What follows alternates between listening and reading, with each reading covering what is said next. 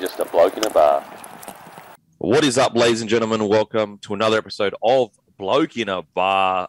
It is a very special episode because, as Australians, we've won the World Cup. We are officially world champs. You know, look, let's be honest, coming into this ranked fourth in the world, almost offensive. Almost offensive. But it is what it is. You can rank us wherever you want. We are the world champs. We're the best side in the world. And I will say that that came from external rating systems. A lot of the players, I think even Fisher Harris said, look, Australia is still the best side in the world in, before they played them. Um, incredible scenes, incredible scenes. Quickly, bloke soccer jerseys, Wednesday, 6 p.m. They are hot. They are sexy. They're everything you ever needed. Go to our Instagram, look at Nico, go deep into his eyes, realize that the reason he looks that good is because he's wearing a bloke soccer jersey and not because he's hot all the time. now, it's 6 p.m. Sydney time, so 5 p.m. Brisbane time. That is Wednesday. There is limited amount. Plus, they are slightly slimmer fit. So basically, they're a normal soccer jersey. People that you know play soccer would know they're slightly slimmer fit. So if you want to have one that's not as fitted, go a size up, or even if you want it baggy, go up uh, a size again. Um, they are they are they're so nice. Honestly, they're perfect for summer. Even if you don't enjoy soccer, I'm telling you right now. I mean, like, look, this is a soccer jersey I'm wearing right now. Like, I didn't even really watch soccer that much, but they're just comfy. They're just comfortable. Seriously, you throw them on. They're durable. They they breathe easy. So, bloke soccer jersey, Wednesday, 6 p.m. Sydney time or New South Wales time, 5 p.m. Brisbane time, limited. And there's a, like very limited, guys. So get there, grab it. We've got brown, we've got white. But let's get into the chat. Let's get into the chitty chat. Australia defeat Samoa 30 to 10. What an incredible World Cup we've just witnessed. I'm not going to lie. The first few games, I was like, it's great as an opportunity for these nations to get an opportunity to basically show their nation they play rugby league, exposure, all that great stuff. But as we got into those finals games, she ramped right up, and I was fully, fully invested. I just think that this World Cup has been an out of this world success. I think that the impact it's had on everyone, whether it's, you know, young kids watching Nathan Cleary fight against the critics and say, hang on a sec, I'm the best halfback in the world. I don't understand. Like, put it this way Teddy, Munster, even Latrell came out and said, I don't get this, this chat about Cleary. Like, Teddy said it perfectly. At the start of the tournament, he was the best player in the world. By the end of the tournament or before the World Cup final, all of a sudden he can't play in big games. Absolute nonsense, guys. Nonsense. It is done. It is done. Now you might be sitting there going, "Oh, but then haven't you said that he needs to own an Origin?" Rah rah. That's what we're talking about. If he owns an Origin, that's the last piece of the puzzle for greatness, for goatness. That's how far along this guy is. He is a 25 year old superstar.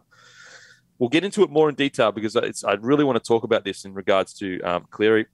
Samoa's impact in the world has been honestly inspiring. I think it's it's almost brought other nations together, which is beautiful. But Guru, the World Cup, how's it been for you, mate? Yeah, mate, I've loved it. And from a Kangaroos perspective, like I think people forget that, you know, the last test match that we played before this World Cup was our loss to Tonga, which was, you know, an incredible moment in rugby league. But as a Kangaroo fan, incredibly disappointing at the same time. It was great to see, but it killed me watching the Kangaroos lose like that. So to see them bounce back in this tournament, as you said, Kempy, the fourth in the world coming into this tournament, which was an absolute stitch up. Uh, great to see them uh, sitting back on top of the mountain where they should be. Timmy, how do you feel about the World Cup, mate? Yeah, very proud Australian today, Kempy, and just, just good that the, the Aussie underdogs were able to come into this tournament. Um, you know, people gave us no hope, ranked fourth in the world, but we were able to sort of fight against the odds and, and come out with a, with a, with another title. So very proud of the Aussies and mate, very proud rugby league fan as well. We put on what was a, a really an unbelievable tournament, and just to see that the bridge gap um, from four years or the last World Cup to now between the tier one and the tier two nations, how tightly that's become, how close across the board. I think the World, uh, the World Cup was the final. There was a little bit of a gap in the eventual scoreline, but some of the tight results we saw, upsets, very nearly a lot of other upsets as well. Um, I think it's a testament to rugby league that you know, two years of coming through COVID where there wasn't a lot of rep football and international football uh, to produce a tournament such as this with all the class that there was, it was it was pretty amazing. Yeah, absolutely. And people will point to the obvious things like Samoa or you know England looking a bit better or New Zealand getting close to Australia. But we have to remember New Zealand squeaked past Fiji and PNG only just lost to Tonga. So you go even a step further and you've got Fiji and PNG. Now, I know PNG in their last game weren't great, but most of the tournament, we've got teams underneath Tonga and Samoa that are nearly there. Mm. So you, you get to a point where there's a chance. Now, I'm not saying it definitely will happen, but there's a chance we go from having what, four teams that can win it to potentially six by the next World Cup uh, with PG and uh, PNG and Fiji.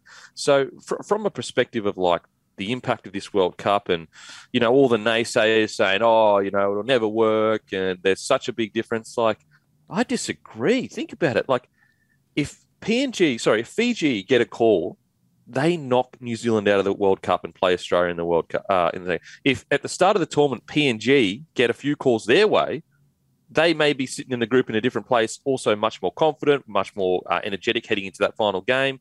Uh, England, like they get a, a, call or two, they are in the grand final. Like it's it's just um it's it's incredible what this World Cup has done, and I I believe it's exceeded our expectations. I really do. From a football perspective, I believe it's exceeded our expectations. And as you said, Kempy, at the start of this World Cup, I had four teams that I thought could win it. Samoa wasn't one of them. So, mm. like once again, that, that that's expanded out to five now. Like I'm going to look at Samoa completely differently. To to be honest with you, what I have for the last six years, essentially. Oh, mate, the Samoa story. I will say this. I'm going to let everyone in a little secret. It was absolutely stinging me seeing Aussie say that I don't mind if Samoa wins. I'm just going to say it. Boom, put it on the table it was stinging me. And then I was like, maybe I'm too passionate about my country or Australia or whatever. I understand where they were coming from, like because it is such a good narrative. It's so good for rugby league from a perspective of like purely rugby league. But when I was reading those comments and that, I was like, bruh, what's going on? We like, are you Australian or not? Get behind the boys. Um, but outside of that, I, I understand the, the, the, I guess the, the reasoning for saying something like that because – the impact of Samoa. I mean, we had The Rock sending videos. We had, I think it's uh, the Dolphins, one of the NFL players sending videos saying, "Let's go." The the we had, you know, I think it was in Goodna, one of the craziest uh, gatherings of Samoans to celebrate. I mean, they had a bloody police escort. Um, we're talking about a country that has two hundred thousand people. Uh, living on it currently, uh, according to the latest data. Uh, um, it's mate, it's amazing. It's been such a good World Cup. Uh, now, but let's get into the game quickly. Let's get straight into the game. I think that this is. I'm like almost a bit. I feel like a negative Nancy because we won, and I thought the boys' defense was fantastic. But I also think, I thought, put it this way, the essentially I think it was a second last try when we went right to Cleary, left to Munster, inside Tedesco, I nearly climaxed. I nearly climaxed because I was like, finally, Cleary and Munster have had long enough to play together to put stuff like that on. That was a try purely from structure, from picking teams apart with making space where space needs to be made by understanding certain marks. It wasn't a try from Latrell just going absolutely nuts and bouncing someone or Addo-Carr's incredible speed, you know, or strength from Liam Martin. It was a try from people playing together. So, what what is great for Australia is we won the World Cup, but I don't think we're even close to where we can be with Nathan Cleary, Munster, Tedesco, and Benny Hunt. I want to get into more detail about that uh, that setup as well because it's, it's a really interesting dynamic that I'd love to explain. But Guru, am I being a negative Nancy and should we should just focus on the win? Well, what's going on? No, mate, I agree with you, and I understand people get upset because we are nitpicking a little bit, but. I mean, it, it is genuinely the first time throughout this entire World Cup where they scored a team try where I sat there and went, that's the kangaroo standard. That's what that's what we've been, been expecting of our teams for the last 40, 50 years. So I agree with you, mate. And I love on that play, and I'm sure you'll talk about it more, but from the TV view, you could see it was going to happen and you knew there was no way to stop it. You just knew that when it was going to go through those four sets of hands, even when Teddy first touched it, he wasn't even through the hole yet, and you knew they're not going to get anywhere near him here. It was just, it's the first time we've seen that spine link up like that, and it was very Smith, Slater, Cronk esque. It, it was that classic play that we haven't really seen something like that in a Kangaroos jersey for quite some time, whether it be COVID or, or, or, whatever it is. But it was great to see them finally link up and really look like a true Kangaroo side. Yeah, and it's it's it's so unfair because I'm constantly watching the Australian side going, well, the standard is Smith, Slater, Lockie, Thurston, Cronk, Thurston. That's the standard. And we got so used to these guys tearing teams apart when they wanted to that it's unfair to almost put that pressure on a new spine, a completely new spine. What about you, Timmy? Do, do you feel like, although the boys were incredible in defence, I, I, I want to talk about that as well because we talk, we'll talk about that in a sec but do you feel like we're not even scratching this? Well, we're not close to where we can be in the in future years.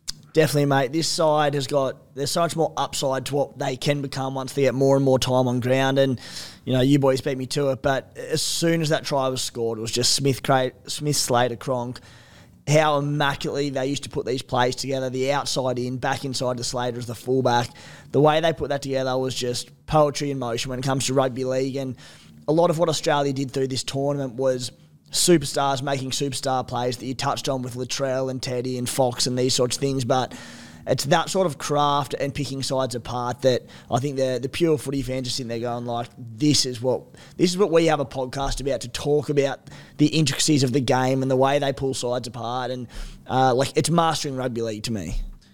Mm. Oh man, absolutely, and like even the tiny details that you may have missed. RCG gets on his knees so the ball can go over his head. Like that is just ah bellissimo. Beautiful stuff. Beautiful stuff. Now I want to talk about the spine. It's something that like I, I was kind of feeling going into it, but I didn't give it enough credit. So I went back and like had a look just at the, last generation that kind of came through, and it was obviously the Queensland generation, that spine of, of Queensland, essentially. And I looked at it and I was like, you know what? What's interesting about that was there was always a clear path of hierarchy. So like it would go Lockyer, and then he'd pass it on to Thurston, and then maybe Thurston to Smith, and then Smith to Cronk, or, or whatever. Like, well, Smith stayed on. What I'm saying is there was a clear path of who the guy was that was leading the players around. And I, thought I thought it was like when I looked at Cleary and we were going, okay, some of the like there was probably two games where you're like he doesn't really look like he's stamping his authority on the game the way he does in Penrith. But then I took a step back and I go, hang on a sec, Cleary coming into this tournament, I, and look, when you watch players, we're all guilty of it, and it's it's only natural. But we watch players on TV, and they become larger than life. They they don't they they stop becoming people, and they start becoming ideas in our head of like something bigger than a normal person. We don't think they're not human, but we put them up on a pedestal and go, "Wow, greatness!" But you have to remember, he was 24 coming into this camp. This is a 24 year old. So when he was 16, 15, 16, he was watching Ben Hunt, Munster, Tedesco, all these guys tear up the NRL. So he's going into a squad with his seniors. And so to, to expect Cleary to just walk in and go, boys, this is the way I'm doing it, especially when Tedesco is the captain, it's it's impossible. He's a human being that that respects hierarchy. It's why I mean his humbleness is why he's so loved by so many people is because he doesn't get ahead of himself. He's not too big for his boots. Like even after he'd won the World Cup, he was like, "Oh, mate, still got a lot to do," and he wasn't. Saying, he didn't sound um, like he was just lip service. And so I think that didn't get enough credit. Where if you're on the field with James Tedesco and he calls the ball or takes a scoot, are you going to go over to him and say, "Oh, fuck, when I say get the fucking ball, rah rah"? Whereas when we look at the yesteryear, when Lockyer says to Smith or to Slater, "Oi, we're getting right there," Or when Smith says to Cronk or to Slater or to Thurston, oi, we're getting right there. The hierarchy is clear. And they even I even read a few articles where they said by the end of the tournament, Cleary was talking a lot more in meetings and saying what he wanted and what he didn't wanted. And that's just a natural progression. So uh, for people that expected Cleary just to walk straight in and run that side like Penrith, they're not appreciating this is a 24 turning just turned 25 year old showing respect to his elders and people that have been there before him and also, you could argue like, okay, Teddy's the captain, but is Munster the man? Is Benny Hunt the man? Like, it's it's very it's it's a really interesting dynamic, and I just wanted to get your thoughts on on I guess that, and I guess how you felt Cleary answered the critics in the in the grand final. I also think something that we need to consider off the back of that, Kempy, is like you, go back to um, 2006, and me, me and Matty spoke about this the other day. The Anzac Test that was Andrew Johns' last Test match and Danny Buderus' last Test match. From that day until essentially the day Billy Slater retired, the entire spine has been Queenslander whether it was Billy Slater, Darren Lockyer, Thurston Cronk, whoever these guys are. So for the last 15 years of Test match footy, whenever we get to a Tri Nations or a World Cup, you've got this spine. The vast majority of them are playing club football together. The rest of them are playing rep football together. So they get six weeks smack in the middle of the season, get all their structures, get used to each other. This team, this Kangaroos team, you think about it, you got the two hookers, they're Queenslanders, the five eights are Queenslander, the halfbacks are blue and the and the, and the fullbacks are blue. None of them play in the same football team except for Harry Grant, who plays 30 minutes off the bench, and Cam Munster. Like, we haven't been in this situation as a kangaroo side in a very long time, which is unbelievable to think about. But, and this is why the three of us were so big on why aren't we playing our Fulls team? Why aren't we playing our best spine now? Because they need all the time in the world to get themselves ready. You also think about, and you know, as you mentioned, Nathan Cleary, 24 year old coming into this camp. Normally, when you come into a World Cup camp, you might be one of four debutants. He was one of 13.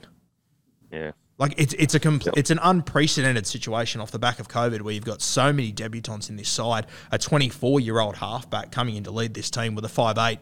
He's never played a game of football with a hooker. He's never played a game of football with two hookers. He's never played a game of football with. It's it's a pretty unique situation. I do just think we need to take that into consideration as well. Obviously.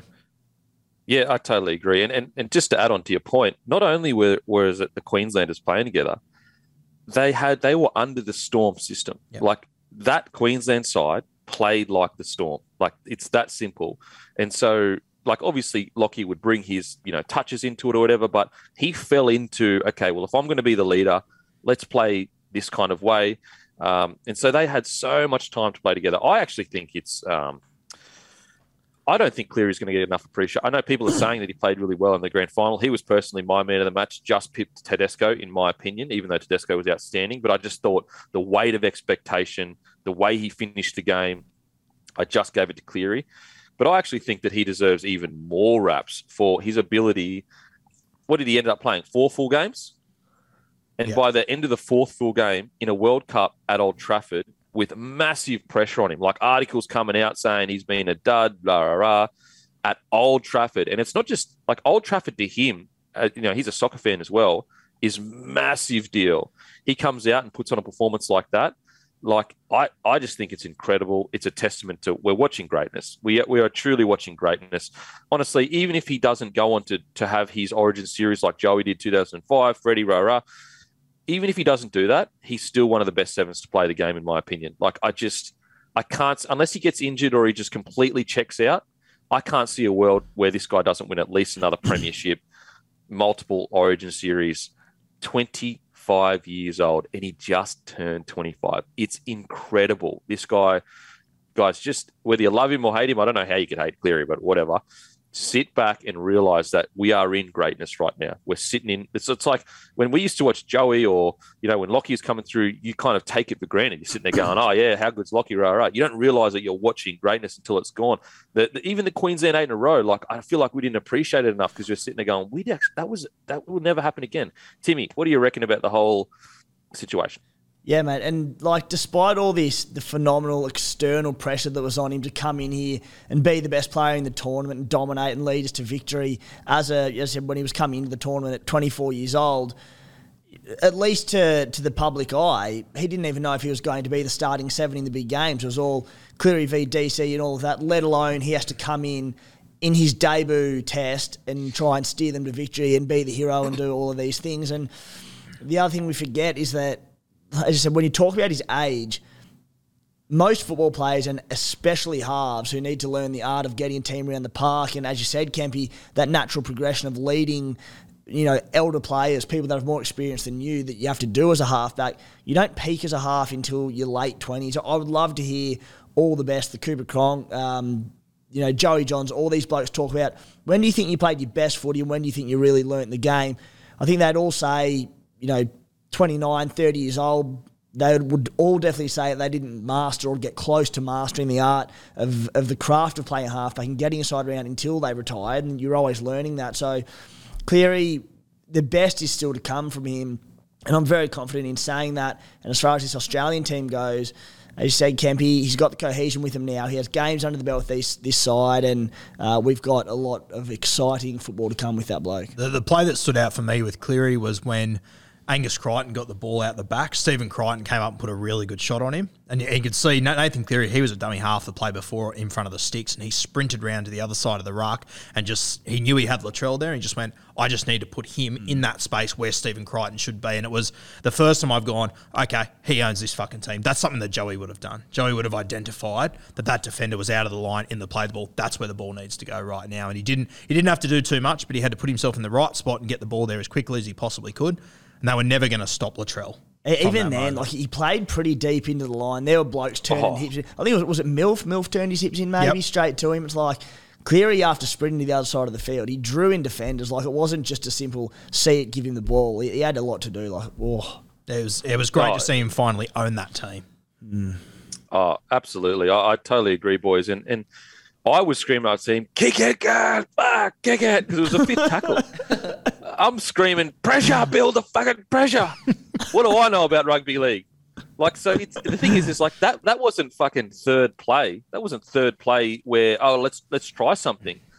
That's start of the game. If he hits Latrell there and Latrell gets tackled, oh fuck me, Cleary, you're one of the best kickers we've ever seen. Put it in the fucking in goal and get a repeat set. But he he had the confidence at Old Trafford in his first ever World Cup, his fourth game for Australia, to take the, as you said, Guru, to say I'm wrapping round and I'm making a fucking play, and it's and I'm happy to take the negative, whatever happens with it. Uh, it just he was outstanding. Some of his defense too has been really good. Like he's just yeah, he's so impressive. I, I love watching him play. Um, it's actually funny. So I'm watching the I'm watching I watch, got to watch it on like my big screen this time. Usually I have to watch it um, on my phone because I'm a really good husband that takes my wife places. oh, this um, poor guy! don't, don't you feel yeah, for him like, traveling around Europe watching on his phone? yeah, it's been tough. It's been tough, and hopefully the, the wife appreciates you know how well I've treated her. Um, anyway, so I got to this time. I was like to the wife, I was like, look, it's the grand final. You need to go and get your nails done. Have a good time. I'm going to put it on the TV sit back and enjoy it. anyway, so I'm fucking yelling at TV, go you fucking mad dog, yelling at TV. As I walk out after the game, the people next door walk out at the same time, and they were like looking at me like, "What the fuck is wrong with this guy?" Um, so I was into it, loving it. What what another thing I love about this the World Cup is that it gives us an opportunity to love players from other clubs. Perfect example. Oh, how many people fucking love Jackie White and Liam Martin right now? Like two players like Jackie White, and honestly, I I am a believer to the nth degree now. As I said last week, there was a time there where I was like, he's a good player, but is he that tippity top cream of the crop kind of guy? And I just think not only this Origin series that he didn't get selected in for Game Three, but sorry, boys, I won't bring that up. Um, not only the Origin series, but this World Cup for me has just cemented that it doesn't matter where you. And to be fair, for game three, I did say they should have Jackie White on the bench, but doesn't matter where you have him. He is being your he he could play front row. Seriously, that's mm. how much faith I have in Jackie White. And I know it sounds crazy. I'm not saying start front row. I'm saying come on and get the job done. I thought he was incredible. Liam Martin. It's just given us gives you like I think we forgot that feeling of like, oh, I can actually really like this player that plays for Penrith or plays for Eels or plays for whoever it is and I just loved watching that and seeing people react that way. Did you? What, what did you? Who was your, I guess, unsung hero this uh, this World Cup? I'll just, I'll just jump in quickly. Not not just clubs, but Origin as well. Like it's the first yeah. time as a Blues fan I can really sit back and enjoy watching Cameron Munster when I really mm. want to enjoy him all the time. So it's a yeah, great point you bring up. Point. That's Mate. a great point. Like seeing the mad, seeing the mad dog do his thing, stripping, fucking doing all this, just breaking games apart. And oh. usually you're sitting there going, "Fuck me, stop doing that, Munster." Whereas now you can be like, "Go, you mad dog!" Exactly, mate. I think for me, my unsung hero is the other guy you spoke about, Liam Martin. Uh, we've been banging on on this podcast for so long about just how good Liam Martin is and how underappreciated he is. Uh, man of the match in the semi final. Um, I was talking to Matty before. Matty said that he would have given him man of the match in the grand final, which I can understand. He was sensational. He he was in my top two, top three players. So to see Liam Martin finally get some recognition, I don't know how it evades him so consistently for so long. But when I think about his last, you know, three big games, the NRL Grand Final, he was tremendous. I, think he played himself into this team off the back of that to then get man of the match in the semi and to be one of the best players on the field in the Grand Final. Uh, he's my unsung hero, mate. I love watching Liam Martin. Oh, I agree, 100%. Matter of fact, I'll go as far to say as he wasn't in my starting 13. It was Cam Murray, Angus Crichton, and Isaiah Yeo at 13. And I would, honestly, it would be one of my most staunchest, staunch selections where I wouldn't even consider budging even though he was outstanding in the grand final and he had a good final series as well. But now I'm like, you know, as we discussed, we were all a bit Cam Murray off the bench. Yeah. But I have to say, Mal Meninga, and when we identified it a few weeks ago, the the idea of like, okay, yes, Cam Murray is a great player, and yes, you do probably want him on for 80 minutes, but the impact he can have through the middle is fucking invaluable, and he proved it two games in a row with huge plays. Um, and so Liam Martin, um, just amazing, and he's just he's such a mongrel. He had some big hits again in the grand final. It's just I, I he's going to be a player that is almost you know those like really cult, not cult hero because he's bigger than that, but those those mongrels that we love, and we just know he's going to he's almost like a, a a clean mongrel. He doesn't he doesn't really get involved in any too much of Niggle unless you watch the some of the Origin stuff. But I won't get into that as a, as a Queenslander. he's the um, sort of um, guy, Kempy, that I think if this Australian squad was picked the week before the NRL Grand Final and Liam Martin wasn't in it, I don't think too many people would have been upset. I really don't. It was after the agreed. grand final that everything turned. I remember having conversations with heaps of followers that didn't have Liam Martin in their in their squad, not their seventeen, their squad, because there was so many classy back rowers going into it. You remember, like there was all the talk about Sean Lane, Hudson Young, all these sort yeah. of guys that. Nanai. Nanai, yeah, all these people like a lot of us had Liam, uh, them in front of Liam Martin, and it was, I think it was after the grand final. I think he genuinely played himself into this squad, and then somehow played himself into the starting side to move Cam Murray to the bench. It's incredible. Timmy, who was your uh, unsung hero? I think the one for me, um, and it was similar to Matty's point of like, probably more along the lines of someone that I could appreciate because we were outside of NRL level, and and it's Val Holmes being a Queenslander who, it's like so you know you get you get brought up to say you dislike people or teams or whatever it might be. You don't hate them, but I hate Queensland. So to be able so to be able to watch the the guy like Cam Munster and Val Holmes and just to be able to appreciate of how good they are. Val Holmes, I think because our left edge of Latrell and Fox was so dominant, they got a lot of the a lot of the, the accolades and the talk was all about that, and rightly so. The right edge, yeah, they Val and Jackie Wighton didn't have probably as much ball, but they had a few moments. But Val Holmes, he's just turned into such a complete outside back. And when I say turned into, he has been for a long time. We know this, but he just doesn't make mistakes. His defensive read just about every single time is sublime. He doesn't fall off tackles. He can switch between wing, centre, and fullback and be one of the best in the world at any of those three positions. On top of that, he's a tremendous goal kicker. Val, I just my appreciation for him this World Cup went to a whole new level. He, it was brilliant. Oh, mate, I totally agree. The amount of tough carries, like what I loved about the side, is you had the you had uh, Latrell and Fox, who were the. It's funny. I think Wayne used to be like this at the Broncos, where we'd have one side that was just strike, like just absolute incredible strike, and then you had this other side that had strike in them, but just get through the dirty work. And I just think the White and Holmes, they had as much impact on the World Cup, in my opinion, as Latrell mm. and Addo-Carr. But it's impact that you're not going to see on the highlight reels. Like for example, Samoa had us under pressure who was the bloke that sprinted back to the 20, hit Val Holmes on that short ball? It was Jackie White to Val Holmes. And and that's something that like these are the little one percenters. Like Val Holmes doesn't have to be there. If he's not there and Jackie White takes that hit up, everyone just goes, Oh, mad, mad hit up from Jackie White. And and and the play goes on. He takes a scoot after that. But he hit that ball like he was already calling for it, like it was a, a set play. And now maybe it was. Maybe at training they had sat down and said, if there is a quick 20, centers and wingers, you must be there. That turned the game on its head. And I'm not saying that Samoa would have gone on a win, but I tell you what, if they had got the 40 20 call, which they should have got, and White, Jackie White doesn't make that play, what's the score? Is it 30 to 10? I don't think so. There, I, I think one, that. There was one Kempy, sorry? sorry to cut you off, mate. Um, um, in a similar regard with Val, and, and I'm pretty sure it was in the semi against the Kiwis, but I had to jotted down, didn't speak about it. Might have been the quarter, but I'm, I'm pretty certain it was against the Kiwis. And Val, I think, a bomb went up and he was sort of up in the line and he, he flew back because it was Teddy's to catch. You know, Teddy drops one in about 4,000 bombs. And I can't remember if he let it bounce or if he, he went to take it and bounced backwards or something. But for whatever reason, Teddy stuffed it up.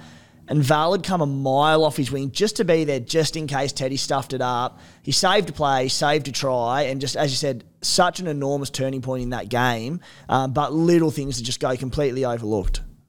Yeah, absolutely. And, and, take it back to Origin. Sorry, boys, but I think you did a chip, and it looked like it looked like New South Wales scoring for sure, and the game would have been completely different. Val Holmes did one of the best pickups I've ever oh. seen on a footy field, just sliding in and, and getting clattered by like three Blues players and holding onto the ball. He's just that. As you, you you talked about it perfectly, Timmy. It's like he was a superstar before he left but now he's rounded out his game to be like, I'm a I'm a class above, plus I'll give you all those one percenters, mm. all those one percenters that usually battlers give you. Usually the, the, the selling point for a battler is I'm not going to make mistakes. I'm going to get through a ton of work. Whereas Val Holmes is going to go, I'm going to give you that. Plus there's more. I'm a superstar. It's incredible. Incredible stuff. Can, can I just throw um, in one other guy, Kempy, sort of underappreciated, undervalued, and we've been speaking about it for two years, but it happened once again. I was looking through, I can't remember which publication it was, but they went through and they named each player for the Kangaroos and gave them a rating for their World Cup. Whoever it was, Isaiah Yeo got a 7.5, right? When you have a look at Isaiah Yeo's last two weeks, so this is semi final and final, he made 86 tackles with zero miss and ran for 300 metres. Can you imagine if a debutant or a young guy would have come in and done that? They would have got a 9 out of 10. But we are so used to what Isaiah Yeo does week in, week out that we just take it for credit constantly. Me, and Matty were talking about this earlier today. It's the same as, you know, if, if James Tedesco does what he does every single week, it's an 8. But if a young guy comes in and plays the same game as Teddy, it's a fucking 11. Yeah. With Isaiah oh, yo, mate. we just sleep on him constantly. I couldn't believe the 7.5. Well, get, this is even crazier, and I um, I think it's correct. He didn't miss a tackle all tournament. Yeah. And he, and he averaged he averaged over 40 what? tackles a game. And does that surprise anyone? like honestly, like it's Isaiah, yo, this is what he does. Oh mate, and the amount of tough cat like he doesn't take the like, oh, quick play the ball. I'm out the back. I'm getting a tip on from a front rower. He takes some of the shittest hit ups you can take. And every time he splits the line, like, I just, I don't care what anyone says. There's not a soul on this earth that when they first saw Isaiah come into grade would develop into such a complete 13. Like, if he keeps this form up, like, is he like is he getting up there like with some of the better 13s? Like I'm not going to you know put him in with the, the, the goats or whatever, but fuck me, back to back premierships, World Cup wins, part of the record win by New South Wales. Now he has a long way to go in regards to you know putting all the stats up, but fuck me, I'll put it this way: you pick your best 13 on their best day, chuck Isaiah Yeo on his best day, he'd hold his own at the very least, in my opinion. Like if if he plays his best, which he has been playing for a few years now, plus he's so consistent. Like tell me, over the last few years, have you ever seen Isaiah Yeo play a bad game or negatively impact a game? like. Just, just to clarify, mental. it was it was not miss a tackle in the finals of the World Cup. So like the last three games. Wow, the last three games. Oh, That's got, crazy. Yeah, I've got he missed he missed one tackle against Italy in five games. No, that was, no, no, no. The stat man missed something. The stat man's fucking chucked it on there, thinking it was like, yeah, you know why? Because all the fucking numbers are all fucked up. it was bloody. The, it was bloody one of the wingers that missed a tackle, and it's gone on Isaiah Yeo's record. He could have broken a record. First bloke ever to not miss a tackle. Can we just talk about these numbers? Because I'm telling you, it fucking made me furious. You want to talk about ruining a viewing experience? It is honestly one of the worst content decisions I've ever seen in my life. the, the amount of times I didn't know who the fuck was running the ball, and, and I'm we're, we're talking about I don't know about you guys, but like I watch rugby league as much as anyone, and I'm sitting there going, "Oh, who was that? Or who's that? Who's in that position?" If if they ever do this again, we should all right. Put it that way, we should all right. We should we you know what? If they do this again, we should storm the Australian rugby league capital. Kempy, I'm keen as Uh. fuck to lay the shoe in over this, but I'm just going to take you back to Isaiah for a quick second. How many games do you reckon he played at lock before 2020 in his career? Oh no, maybe four or five. Nine games. So he only started playing in his best position three years ago, and he's already the best in the game at it. Can you imagine? Like he's been playing first grade since 2014 or something. Can you imagine if he would have come straight into first grade and gone straight to the lock position? Like he, he's played he's played more games at second row than he has at lock in his career. It's um if he would have started from the very start at lock and like had that extra five years to really own that position, it's scary what he could have achieved. He played a bit of centre too early on, didn't he? He played 25 games of centre, 90 games in the back row before he became a lock. So he played 100 games of first grade before he found his position. and, and what's it's just incredible about his his series is I don't even think they used his ball playing close mm. to what they usually do. So he said, okay, it's a different setup. Teddy obviously gets involved quite a lot around the ruck there. I'm going to deliver something like talk about a well-rounded player where you can go, oh, my biggest weapon that has won us two premierships in a row, three grand finals in a row. I'm just going to put that in the pocket and I'm going to give you something else. It's incredible. And just to add on to that, when he was playing in the back row, he played 90 games, won 48, lost 42. When playing lock, 77 games, he's won 64 and lost 12. Jesus. That's, That's outrageous. Outrageous. Um, now let's talk about Big Trelly Mitt Nato Car. Oh man, Bella Fox. talk about showstoppers. Talk about, you know, uh, it was almost poetic in the sense that a few weeks ago we discussed how, yeah, Addo-Carr isn't the bigger body, but he offers you something else that bigger bodies can't offer you, and it's absolutely electric speed. And some people like to say, oh yeah, but he's only fast. It's like, okay, okay Manu Vatuvei was only big. Like, what are we talking about here? That, that like it's a good thing. Um, Addo-Carr, his tournament has been absolutely electric. I think it's been one for the ages for a winger. Um, maybe you know Val Holmes' last one, last World Cup, you could say he was as good as. I just think that Addo-Carr, the things that he did this World Cup, the excitement that he brought. If you could put in the dictionary like classical winger, it would be Addo-Carr's uh, World Cup series because even like to break the game open the way he did, give the ball to Teddy. He's got like he's going for the record. He's going for the record of tries, but he says he, he most likely would have gassed Suaalii on the outside, but he gives it to Teddy the way he did. It's just the Fox is a superstar. He, he's one of my favorite wingers of all time. He's right, in my opinion, he's right up there with Wendell for me. Wendell's probably still the goat, maybe. I don't know. I think he's one of the better wingers of all time in, uh, out of car, and I think he's proven it over and over again. Uh, thoughts on the big Trelling mitten Addo Car? Just to show an Addo-Carr just how good his World Cup was, if you, if you break down the numbers, during this World Cup, he averaged two tries per game. He averaged 184 metres per game, seven tackle breaks, and 2.5 line breaks per game. Now, keep in mind, he only scored one try in the last two weeks as well. but he set up a few. I mean, he set up that try for James Tedesco. He also set up one for Angus Crichton that you thought was going to be a try for all money that was knocked on at the last second. Kempy, as you said a few weeks ago, and I, I know it's hard to compare him and Wendell because they're such different wingers. Like, they're not, it's almost like they played two different positions based on how differently they played the position.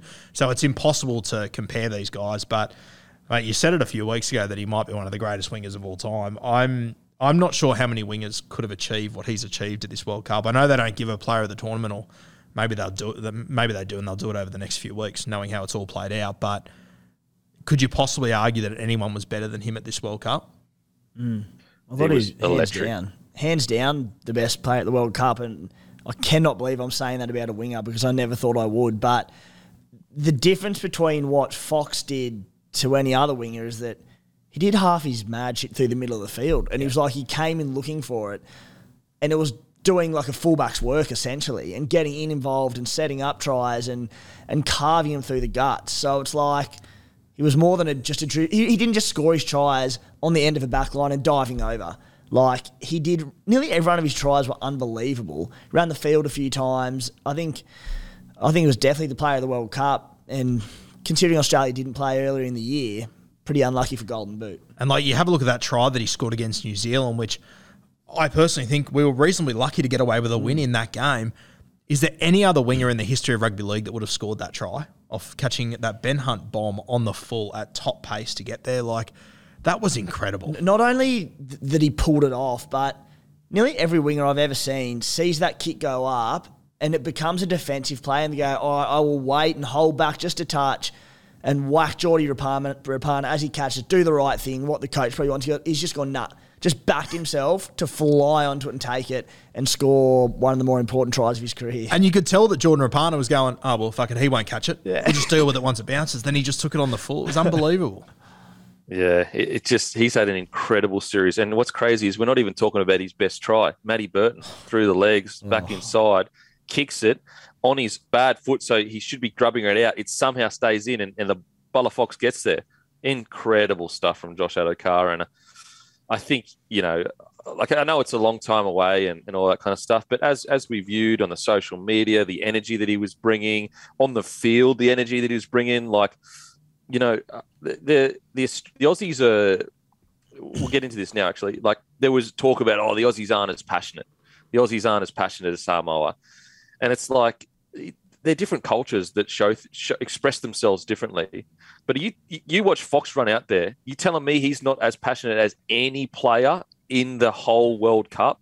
Come on now, come on now. So, um, I think that like what what I what I do love, really loved about the Australians' performances, like really loved, was as I said, there was a lot of chat about like because Australia are the big big dog side, everyone was behind Samoa, and Australia doesn't have the same passion, and, and they care about it as much, and Aussies uh, this, that, and the next thing. I thought they represented us Aussies perfectly because they made errors, especially in that second half. They completed fifty percent. But what do Aussies do? We're battlers in defence. We battle all day. We take care of the things that are the tough things. That's what that's what's being Australia is about. Is being there for your mate. Always, always whenever your mate needs you, you turn up. Every time there was a break, how many green and gold jersey did you see streaming across? In normal games, there would have been three or four line breaks by Samoa and potentially a try. First one, I think it was Harry Grant comes flying across and jams uh, maybe Palame over the edge. The second one, Tedesco times it perfectly, stays back, sees the line break, tracks Jarome Luai and and waits waits for the perfect time to hit Luai as he gets the ball and jams him over the sideline. I thought that, you know, as I, as everyone knows this in this podcast, I have such admiration for the Star Samoan side, the passion they showed or whatever, but I think Australia was just as passionate and showed what Australia was all about, and that's being there for your mates and never, never backing down, especially in defence. I thought Australia were it was their best defensive effort by a mile, and they represented our country. Like couldn't be more proud of the way they represented it. Guru. Yeah, I agree, mate. And I, I know we've already spoken, man, but I, I thought Liam Martin, he just personified that this entire World Cup. You mentioned too Josh Addo-Carr, like on the field and off the field. Mate, I've spent the last six weeks watching every bit of content that's coming out of the Kangaroos Hotel, waiting for Josh to jump out of a fucking cupboard, watch him jump out from around a corner, jump in from a window. It has been unreal. And you, you were really heavy on it, to, to, to your credit, Kempy, d- during the Origin series, that Fox is one of those guys that even if there's another guy that you can select that might be as good or better during the game, it's the energy that he brings during the week and all that sort of stuff. And fuck, if it's not evident how important he was throughout that six weeks over in England, I don't know what, what more to say.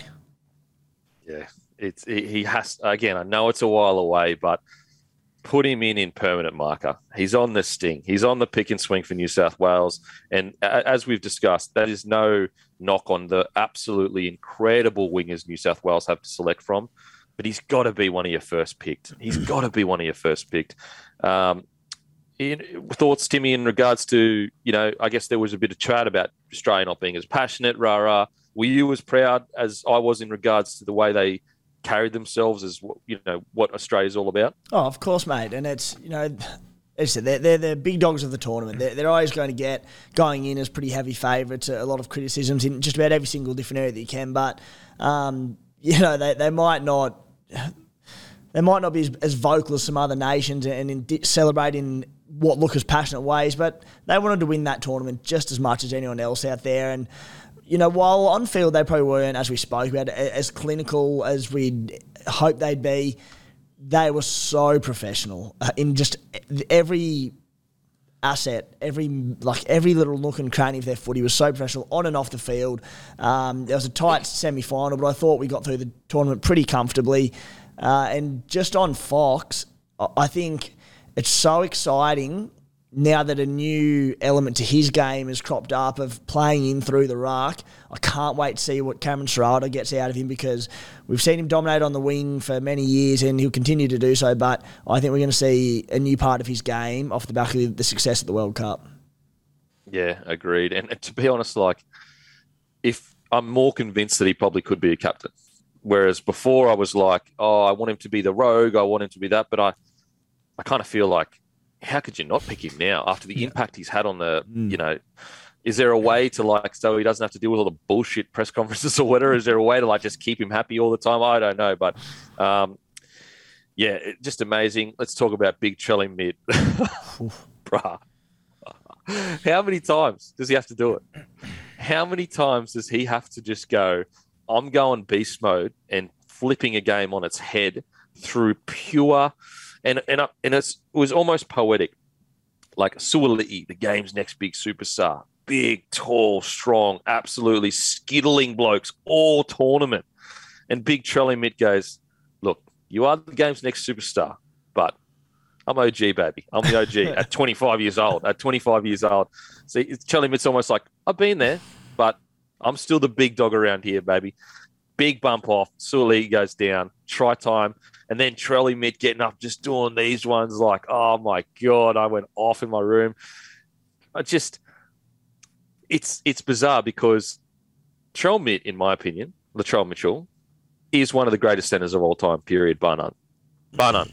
Like, he's up there with Inglis for me. Like, if, if I had to select Inglis first, put it this way, if there was a game that said Inglis first Latrell, I don't know who would get the upper hand that's how good he is as a center. Like if you go back and look at some of the stuff he has done at center, it is just absolutely phenomenal. Like he turns game on his head, and we often like Greg Inglis. Obviously, right now for me, he's still the greatest outside back of all time. I think he's the greatest outside back, not fullback specifically or whatever.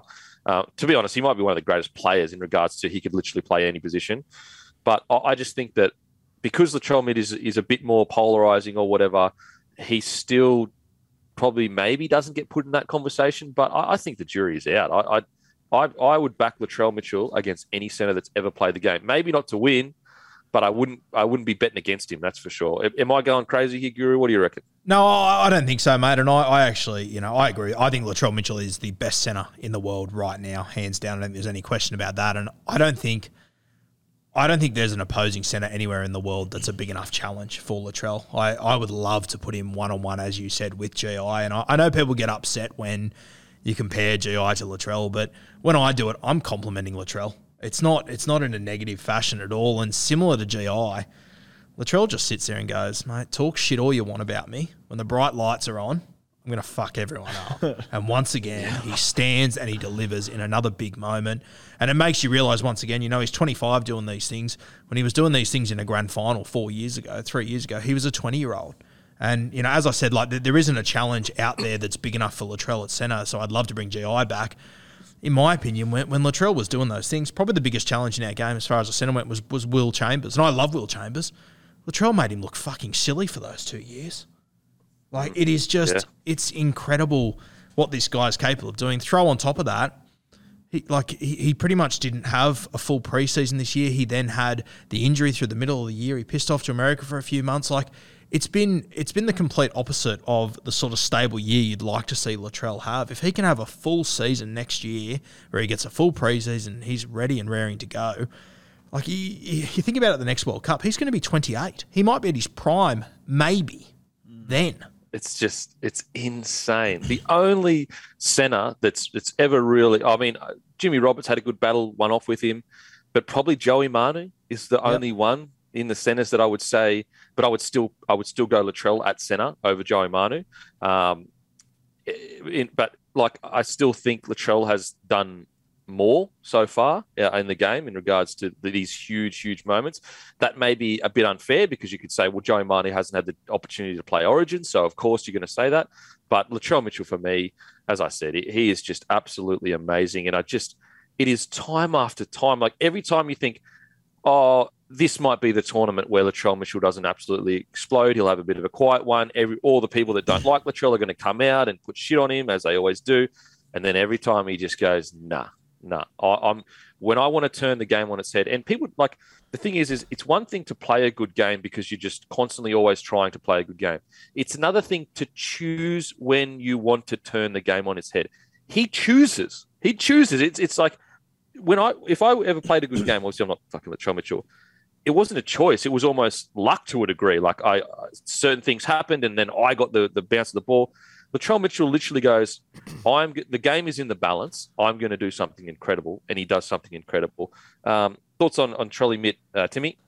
Yeah, I think he in that sort of 2021 Origin series was like a probably a coming of age where he got to the point where he went for the first time. All right, and he did he'd achieved a lot prior to that series, but that he went.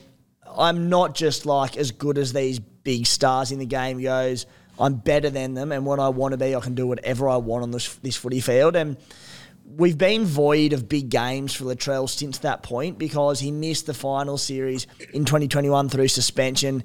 He then missed the Origin series this year through injury.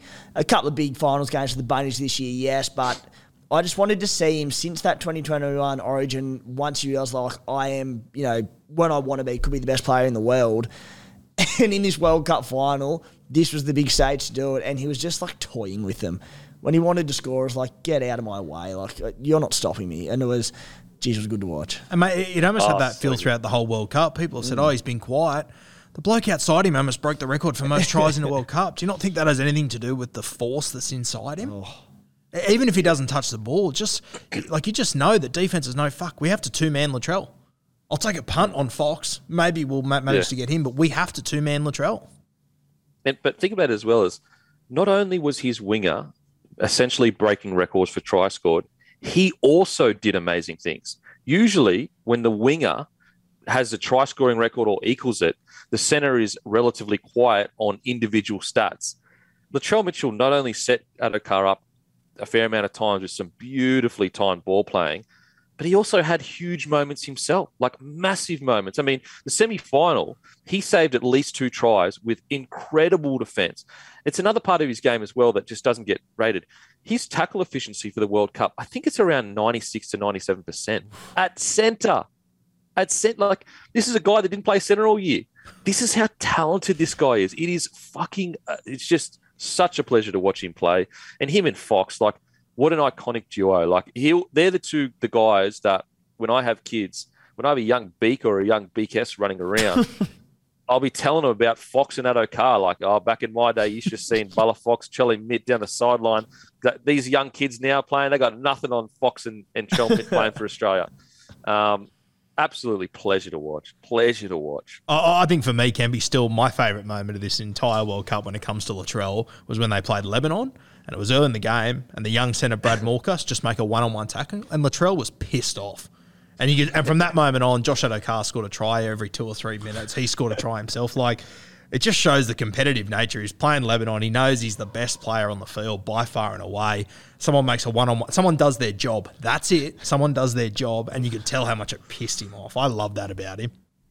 Yeah, for sure, for sure. And uh, even um, even even the game, the the, the World Cup final, he was close to like if if uh, Suaalii doesn't come slide across and hit him with his hips, which is fine, I got no issue with that. You got to try and stop a tackle. He would have scored another try purely off a hit up yep. through front, like through forwards. Mm. Again, that's just him going. Oh, boys, do you need something? Okay, you need something. You need to win a World Cup. Okay, sweet. I'll just uh, I'll take care of that for you. It's fucking amazing.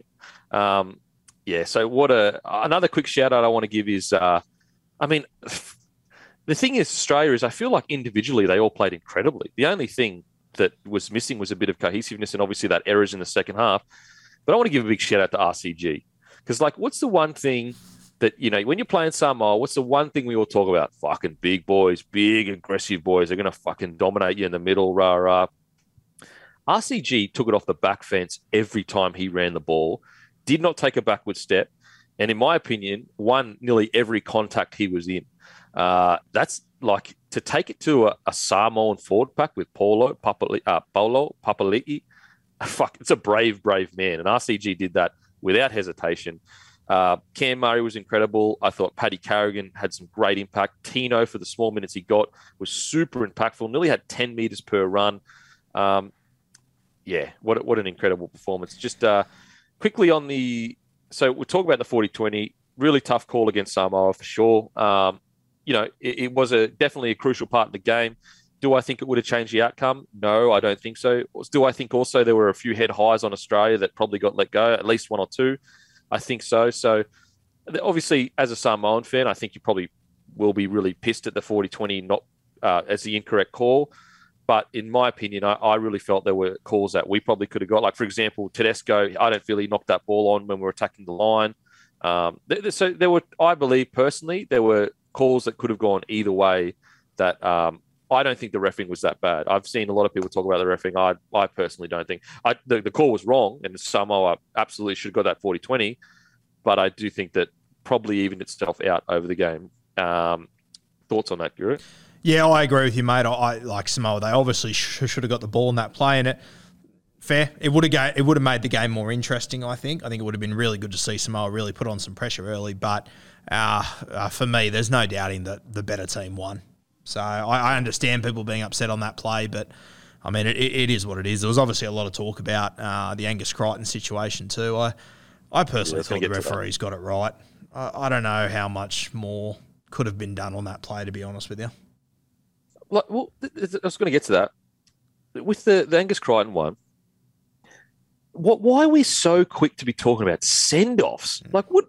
You used to have to kill a bloke to get sent mm. off. Like, I understand that you know Chanel Harris Tavita he is no longer in the game. But if we start judging the harshness of penalties by whether the bloke can continue to play or not, it's going to be absolute carnage. Like they kept playing it in slow mo. Of course, in slow mo, it's going to look bad because we're all sitting here thinking, "Holy shit!" He had about ten seconds to decide whether to put his elbow up or not. That that's the way. Like I think ten minutes in the bin was fair. I think the two week suspension, I'm okay. I guess I probably would have done a week, but whatever when you watch it in fast motion, it's a, just a straight reaction because you think that you're going to get tackled. Like there's no malice in it whatsoever. There's no intention to hit him in the face. I, I thought the the calls for send off, in my opinion, were outrageous. If I'm being serious, like send offs used to be like fucking Adrian Morley off the fucking back fence, like killing blokes. Now all of a sudden raising a quick elbow and it just unfortunately landing right flush on a chin. Put it this way: if that lands like higher up or whatever. I, like I don't, I don't think it's as dramatic. So I, I, agree with you, Guru. I think ten minutes was fine. It absolutely, I believe it absolutely was ten in the bin for sure. But like send off, like far out. Uh, Timmy, what do you think about the, the Angus Crichton situation? Yeah, ten minutes for sure, mate. It was like it would have been very controversial had he been given nothing, particularly as a result of what happened to, to CHT, which is very it was a shame to see him go out of the game in that manner, of course. But a send off would have been so over the top. It was it was a dead ball. CHT was going towards Crichton. Crichton sort of put his elbow up to defend himself. Um, you nailed it there, Kempy, with the word intent. Was there any intent in it? Anything malicious? Not at all. He went to defend himself. You know, the slower the replay got, um, the uglier it looked. But you know, you you still it's a, an enormous impact to lose a player in for 10 minutes in a game. I think people underappreciate that at times and occasionally we see, you know, during that period the other team score or the team who lose the player score and you think, oh, you know, it should have been a worse, should have been a send off. But 10 minutes without a key player is enormous. So I think they absolutely got that one right. Yeah. So, um, uh, yeah, just just some of the I don't know some of the calls over the World Cup being a bit some of the camera work. Wait, bro, I don't want to look at Mal Meninga's face while there's footy on. Put it back to the footy. Like fuck me. And like, I'm looking at Matt Parish for fucking 20 minutes while there's a game on. Like, bruh, put it onto the footy. Something could happen. I don't want to watch a replay. Like, what the fuck is going on here? Like, seriously, it was driving me mad. Like, look, I love to look at the coaches. Who wants to look at the coaches? Like, what the fuck? There's, uh, here we have a coach doing nothing. Meanwhile, there's a World Cup game on. There's a fucking World Cup game on. What the fuck's going on? Jesus. Made me so mad. Sorry, boys. Had to get that out. I enjoyed it, Yeah. mate. I really did. Oh, man. Um, now, let's talk about Samoa. Hey, I hey thought can, can, can, can I just say incredible. one thing before we do move on? Sorry to interrupt you. Yeah. I just I, I think with this Kangaroos side now, as we said, I think it was 13 debutants in this squad, right? And you look at a guy like Cleary, you look at a guy like Latrell, who it's their first time that they've really been part of like an extended camp with the Kangaroos. Like, yeah, e- e- e- even if you have a look at Latrell in his career, he's played four Test matches before this game that were sort of sporadic games here and there. He's never been in a an extended form with these sort of guys. And I, I think it'll be very interesting to see when these guys go back to clubland, the improvement you see. I mean, you have a look at um, Darren Lockyer. He won his first, he, he, he played his first game for the Kangaroos in 97. 98, the Broncos win. Freddie goes on his first Kangaroo tour in 1990. 91, the year after the, uh, the Panthers win their first grand final. Joey, 95 with the Kangaroos at that World Cup. Shock me. Newcastle win. Two years later, Cameron Smith plays his first test match, 2006. Melbourne, Cameron Smith wins his first grand final, 2007. Like, the opportunity for some of these young guys, and especially, and some of these guys aren't even that young because of COVID, to be playing in their first test matches and be have their first experience of being around 30 other elite players for five and six weeks and just picking up things here and there about their preparation and all that sort of stuff. There's going to be some players that it's going to pay huge dividends for over the next couple of years in the NRL. Oh, mate, just to piggyback on that as well, the scary thing is for the rest of the comp, which team players absolutely fucking killed it? Penrith. Yeah, exactly right. Like, oh God, watching it going, oh God. Stephen Crichton, incredible for uh, Luai, incredible. Taylor May, I thought he was outstanding for Samoa in the finals. Brian To'o, Cleary, Isaiah Yeo, Liam Martin. Oh, shit. And this is where, mate, her like I sit here and I look at this Panthers team and I go, they're losing Appy, they're losing Kikau. Fuck, how are they going to replace these guys? But then, you know, off the back of this World Cup, it could be the time where Cleary goes to another level, Isaiah Yeo goes to another level. Like, you know, you, you, you just named all the um all the boys for the Kangaroos. Like, you got your Brian To'os, your, your Stephen, like what Stephen Crichton did at this fucking World Cup is unbelievable. He's going to come back more confident than ever. He's going to go, Oh, fuck, I matched it with some of the best teams in the world in a team that people didn't have in our top five in the cup.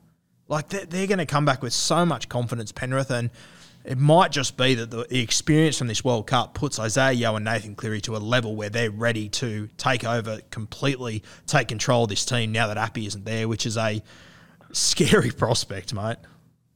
Oh, mate, we talked about Latrell being a big game, big moments player. Stephen Crichton has announced himself on the world stage as like, I am a huge game player. I mean, even in the grand final, to read that play from Benny Hunt, to risk you getting pulled up, like if Benny Hunt dummies there, it's most likely a line break.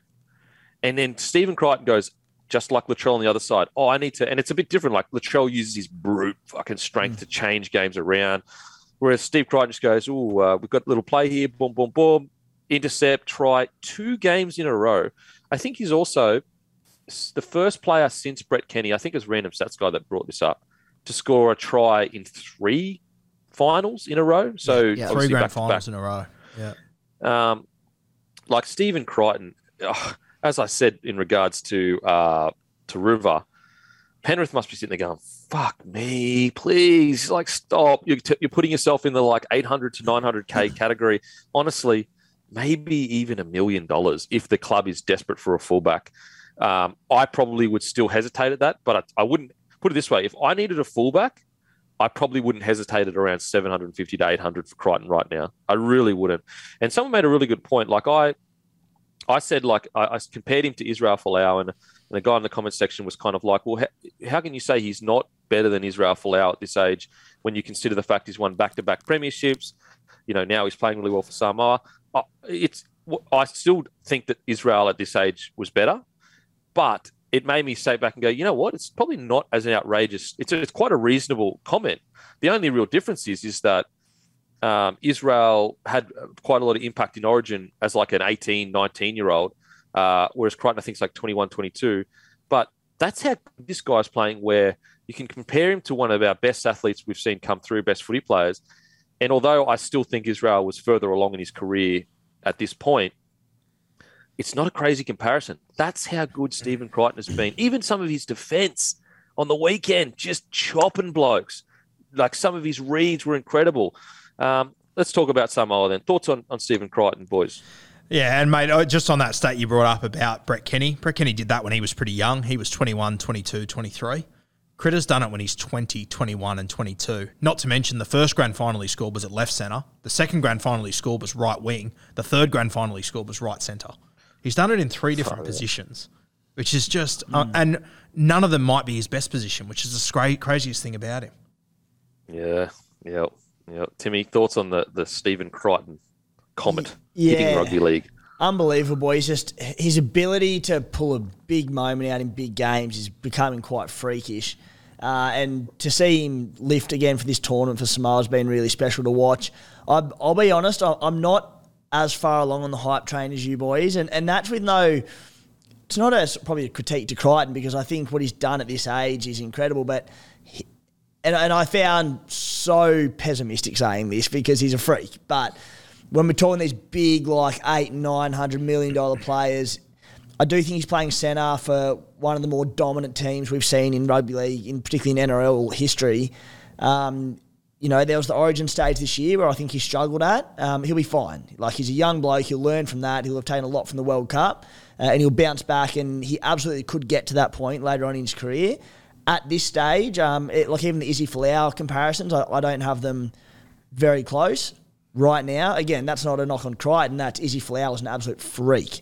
Like a once in a generation, just about. So um, I can't wait to see what Stephen Crichton does from this campaign because he took a Samoa side that was not expected to go this deep into the tournament and off the back of a lot of big plays, he, he helped take them to a, a, Rugby League World Cup final and they're first to do it. So, um, very impressed, but I can't wait to see how he returns to the NRL level and, you know, given the opportunity, the origin level in particular. Spoken like a true Canberra Raider about a Penrith Panther there. no, no, no I, I, agree in regards to um, your sentiment, Timmy, in, in, in regards to like Israel Folau is better at this stage. I just think that if you said that at the start of the year, I think everyone would have gone, bro, come on, bro, come on. But I, I don't think it's as unreasonable as initially when it first hits you of like, oh well, you know these two these two players are similar, and you know Crichton. Like if someone has that opinion, I'm not going to sit there and go, mate, you are off your head. Mm. I will also say that the times that I have seen him play fullback, he's been outstanding, absolutely outstanding. I think as well, like the, some of the biggest big moments he's had in big games, uh, not including Origin. Like Origin, obviously, I know he, he struggled and he or whatever. But if you outside of that, he's had so many big moments. I, as I said, I would still have him around the 750 to 800 mark if you were going to play him at fullback. So, like if I if I was a club that needed a fullback, like whatever club needs a fullback. Like, for example, let's say Ponga is going to be at six. I would consider if they had the money to pay him seven fifty to come play fullback for for the Newey Knights. Um, but I agree with your sentiment in regards to Israel is still, in my opinion, um, further along at this age. I just I just got a repeat in my head that remember that I think it was in his debut series. Apologies for talking about Origin again. The catch he did and he put it like put it over his head with one hand to oh. score Israel Folau. Probably the greatest foot put down of all time. Probably the greatest put down of all time. Um, so I'm so excited to see Stephen Crichton's uh, development because you know what's he 22 right now. He, it's just where does he play? Where does he play? I don't know. Like, is he going to be happy to be sitting in centre for the rest of his career, or at least for another five years? Maybe he will be. Um, oh, I'd like to see him at fullback get get a full season at fullback. I'd, I'd love to see what he'd go. Don't get me wrong, I'm not saying replace Dylan Edwards, but I think his tournament's been incredible. I think that he's on the path to really developing into a, a genuine superstar. Like, a, put it this way, like Would you say would you say he's a superstar? I, I, probably wouldn't put him in the superstar category yet, but I think he has superstar in him. What, what do you reckon about that, boys? Uh, I don't know. Like on moments, I don't know how you could call him anything else but a superstar. For a guy to do have the moments that he's had in a short amount of time, I, I think it's hard not to put him in the superstar category. But when you talk about him, you know, obviously just week to week, it's very hard as a centre, as a winger, when you're playing so many different positions to put yourself into that category. But uh, like, name a guy at 22 that's had more big moments than Stephen Crichton. Like, and, and, I understand where you're coming from too when you said, oh, you know, he, he's in the best side in the comp. Melbourne in 07 and 08 was a pretty handy team as well. Went to two grand finals, were over the cap. Like, uh, like I think they're. I, I, understand where you're coming from, but I, I, do think the gap between Crichton and um, Israel Folau, I, I really don't think there is a huge gap there, to be honest with you. And I understand the origin stuff, but was he used properly? Did anyone agree with him being picked on the fucking bench? Mm. Like, I just don't think he's been given the right opportunity yet in that Origin arena. I mean, I, and I know that we're, we're growing up in a time where people want to hold any negatives they can against you. The reality is, every other big stage he's been on, he's dominated. Yeah, and that's it, mate. And he, he I don't think he's a superstar yet. I think the ability is definitely there for him to become a superstar. Whether he can do that at centre, he probably can. I mean, look, the bloke's won two grand finals already, but superstar moments he's littered with them at his age, which is incredible. I mean, but like if we're getting critical about a superstar, I know the game was done and won, dead and buried, but in the last couple of minutes when Latrell scored his try, he also shot off the line and opened up that big gap for Latrell to walk through. So if we're being critical, and that's what we do on this podcast. I feel, still think there are some areas his game that he needs to live before becoming a superstar.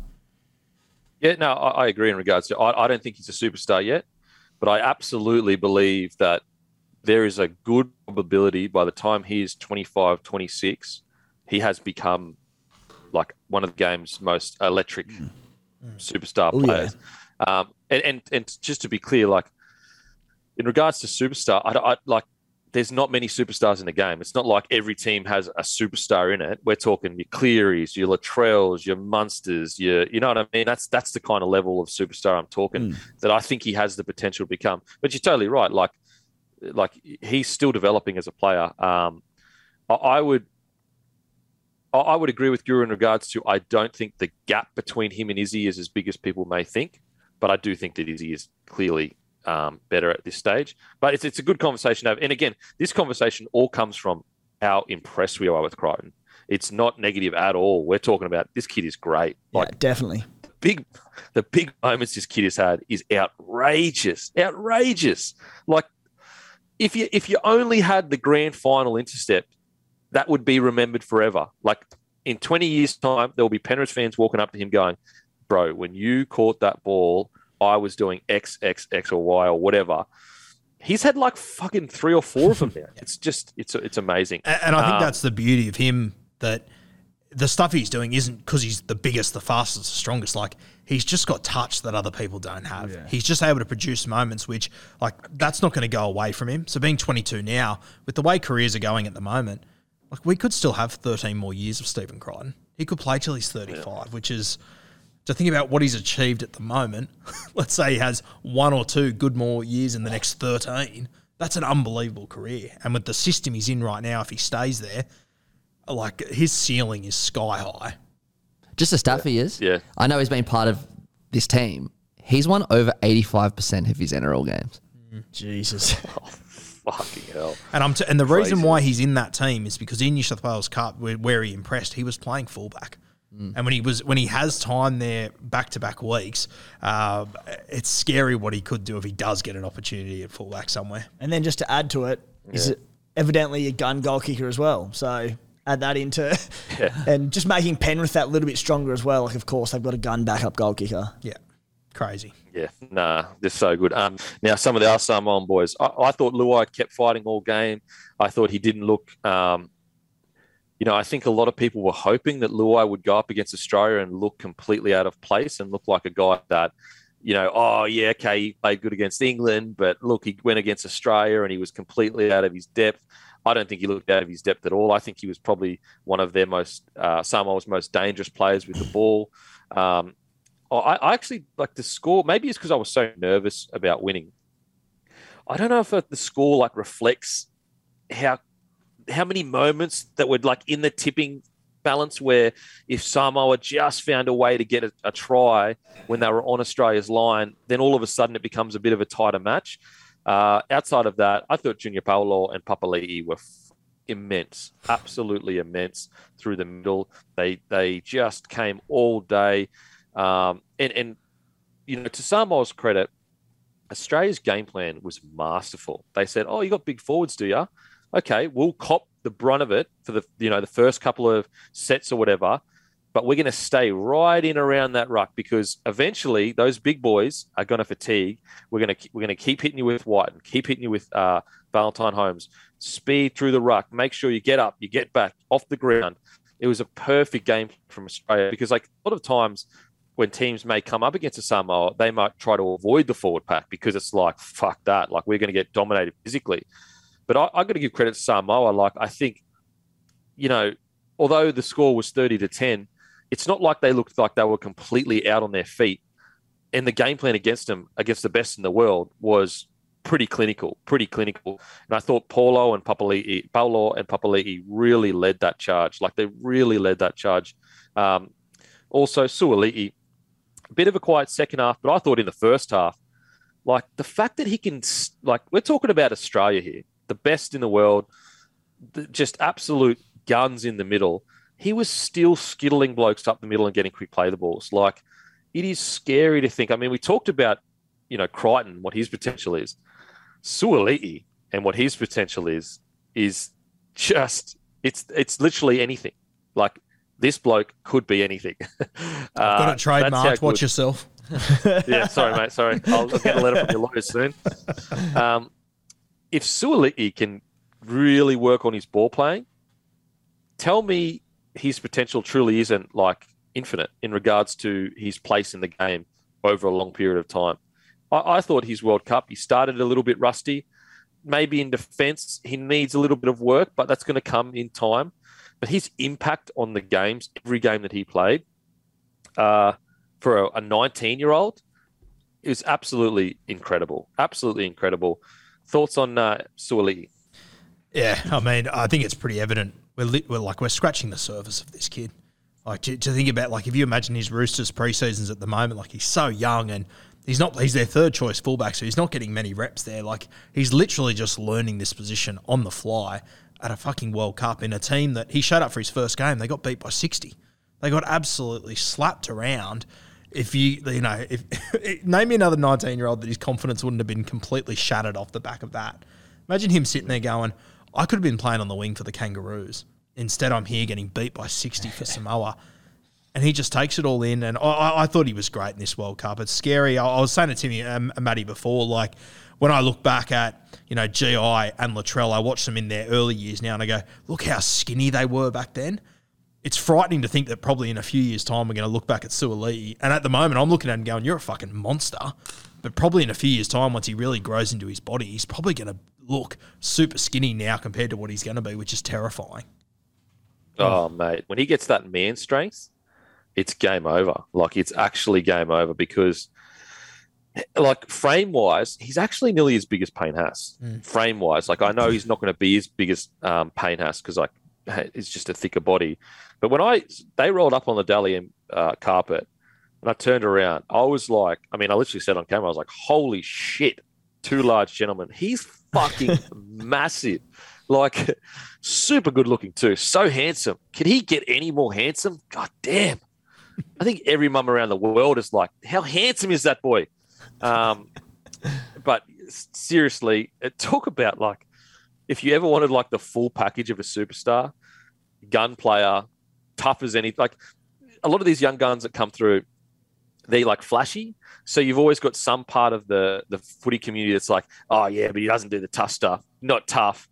Whereas like this guy does the toughest possible stuff you can do. Looks like a bloody runway model. Super professional to have a crazy career ahead of him. Like the the amount of money he could he could potentially earn if he wants to from endorsements and that is going to be through the roof. Um, what what about like the think about the I guess the uh, the symbol that Suaalii is for Samoa and rugby league. Think about the impact he is going to have or has already had as a 19 year old picking Samoa off the bat. It is like, I cannot, like, he's going to be there for the next 15 years, maybe.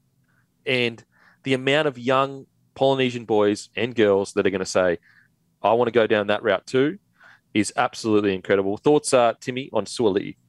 Yeah, mate. What a what a poster boy for whether it's the Roosters or whoever, and then Samoa, the international team for the next fifteen years. Because he, if he isn't already not quite there, but he one day will be a superstar. I'm convinced of it. An absolute freak, and like what a system to be in for him uh, in the position at the Roosters to play under James Tedesco, the Australian captain, one of the best fullbacks we've ever seen. Trent Robinson. It's a thing, Kempy, where I can't remember who we were speaking about earlier in the year, but tell him just to bide their time and wait on the wing. And I, I believe I think it was someone other than Suaalii, but it might have been. He doesn't need to rush into the fullback role. He can play a handful of games over there at um, there at times for Samoa, for the Roosters over the next few seasons, and just develop his game, fine tune it. He doesn't need to be thrown in the deep end like he was at the World Cup at fullback. Develop that ball playing, develop his positional play under James Tedesco. Uh, he's going to be unbelievable there in a few years' time. Oh, mate, 19. He's 19 years old, bro. And like, he's not rolling into a Queensland side or an Australian side. Like, he rolled into a Samoan side that was like not even in the top four to a lot of people, and some people thought wouldn't even make the bloody the quarters or uh, definitely not the semis. And he's had this huge. I mean, it's it's um, what a story. Like, oh. I would love to see a documentary potentially on like Tonga and Samoa's. Like if they added like it was like a series or whatever of started with Tonga's rise towards what they did, and then follow it on into Samoa's rise. Like, oh man, just amazing stuff. Uh, like the impact such a small nation has had on rugby league has just been so good to be a part of. Like, how much energy has that brought into rugby league and excitement that not only is it Tonga now that, you know, is really up there first class, but it's Samoa too. And all the island nations now, like, the blueprint is there, boys. Like the blueprint is there. You got to, if you can get together and get the players that you feel would, you know, want to represent their heritage or, you know, feel that stronger connection to their heritage rather than Australia, if you can get them across, who knows what could happen? Who who really knows what could happen? Um, anyone else stand out for you guys in the Samoan side? Oh, I just wanted to say, Kempy, you know, you, you sort of touched on it before, but just with this Samoan side, like I thought there was a number of times throughout this game. There's obviously like um, the 40-20 attempt that just didn't go their way. There was another moment there where it was 10-0 to the Kangaroos and Samoa were going to score for all money in the right corner and Josh Addo-Carr came out with another big play, managed to slap it down. And it was right at a crucial moment in the game. It was 25th minute, Pat Carrigan comes on with Cam Murray. So the two of them come on the field. Josh Addo-Carr knocks that ball down. As soon as that ball got knocked down, Mal Meninga said, let's get Harry Grant on the field. And they score three yep. minutes later through Liam God. Martin. Like, if Samoa would have scored in that moment and just stopped a bit of that momentum of Cam Murray and Harry Grant getting on the field, we, we, like we, we, we could have gone into halftime 10-6 and it's a completely different game of football. I know, I know it's all ifs and buts, but Samoa were not that far off putting it together on a number of occasions. You then got to consider they started this game with their third choice hooker, who also got knocked out. So their first choice halfback, who's a five eight, had to go and play hooker. Mm. He's now their fourth choice hooker. They didn't carry another one in this game. Like they did have a few things go against them that I feel sorry for them uh, about, but geez, they were brave. Oh, mate, totally agree. And you have to remember, well, it ended up being what five of their actual starters that didn't like. If you include Harris Tavita, yep, it's it's about five of their actual starters that, um, you know. So Josh Ally injured, Danny Levi gone, Fa'amanu Brown gone, um, Tungo. one of the centers, uh, Tungo gone. Like, like put it this way, Australia have much better depth, but let's say we lost four or five of our starters, you know, a lot of Aussies would be sitting there going, oh, well, you know, we have reason to not be playing as well. Samoa got to a World Cup final. And, and I agree with you, Guru. I feel like although the score was 30 to 10, and this isn't lip service either, like I've got no reason to be like placate and be like, oh, it's all good or whatever. If you watch that game closely, there are absolutely like they're tiny moments, but they're huge moments that swing everything. And you're right, the Addo-Carr situation. I also think Mal Meninga, it was a a genius, a masterstroke of the selection of what he did. Like to bring on Paddy Carrigan, Harry Grant, and Cam Murray against a big forward pack in uh, with Paulo Papali'i, the Samoan four pack. It's a masterstroke. How do you how do you keep up with that? How do you keep up? It's uh, the only way you keep up with that is scoring a bloody try, and Addo-Carr saved that for us. Um, so I, I agree with you, man. Like I know a lot of people will focus on the score, but go back and watch that match. It was it wasn't as lopsided as some people think. And Kempy, you just mentioned all the guys that got injured. I just want to throw in there as well. For example, Samoa, they only played one test during this year. They had one mid-season test. If you take the Kiwis, for example, Joey Manu got man of the match in their mid-season test. Imagine if you took Joey Manu out of the Kiwis team, how much they'd struggle. We've got to remember, Josh Schuster, he killed it for Samoa in that mid-season test. He was their man of the match in that game. He didn't go to the World Cup either. Yeah. Yep. And I mean, there was even, I guess, and look, there's no confirmation on this, but there was even whispers that Payne Haas was considering. I don't, I don't like to say it. It fucking brings a fucking tear to my eye, but fuck, Payne, don't do it, baby. Stay with Australia, please. Please stay with Australia. Um, no, I, I, respect anyone's decision, whoever they. To be honest, it's it's quite an ironic thing because it's like I only want players playing for Australia that love Australia to death. Uh, not to say that they don't love Australia, but love it so much that they cannot. Put it this way: I haven't bought any other soccer jerseys that are national teams because I'm not going to wear another nation's jersey.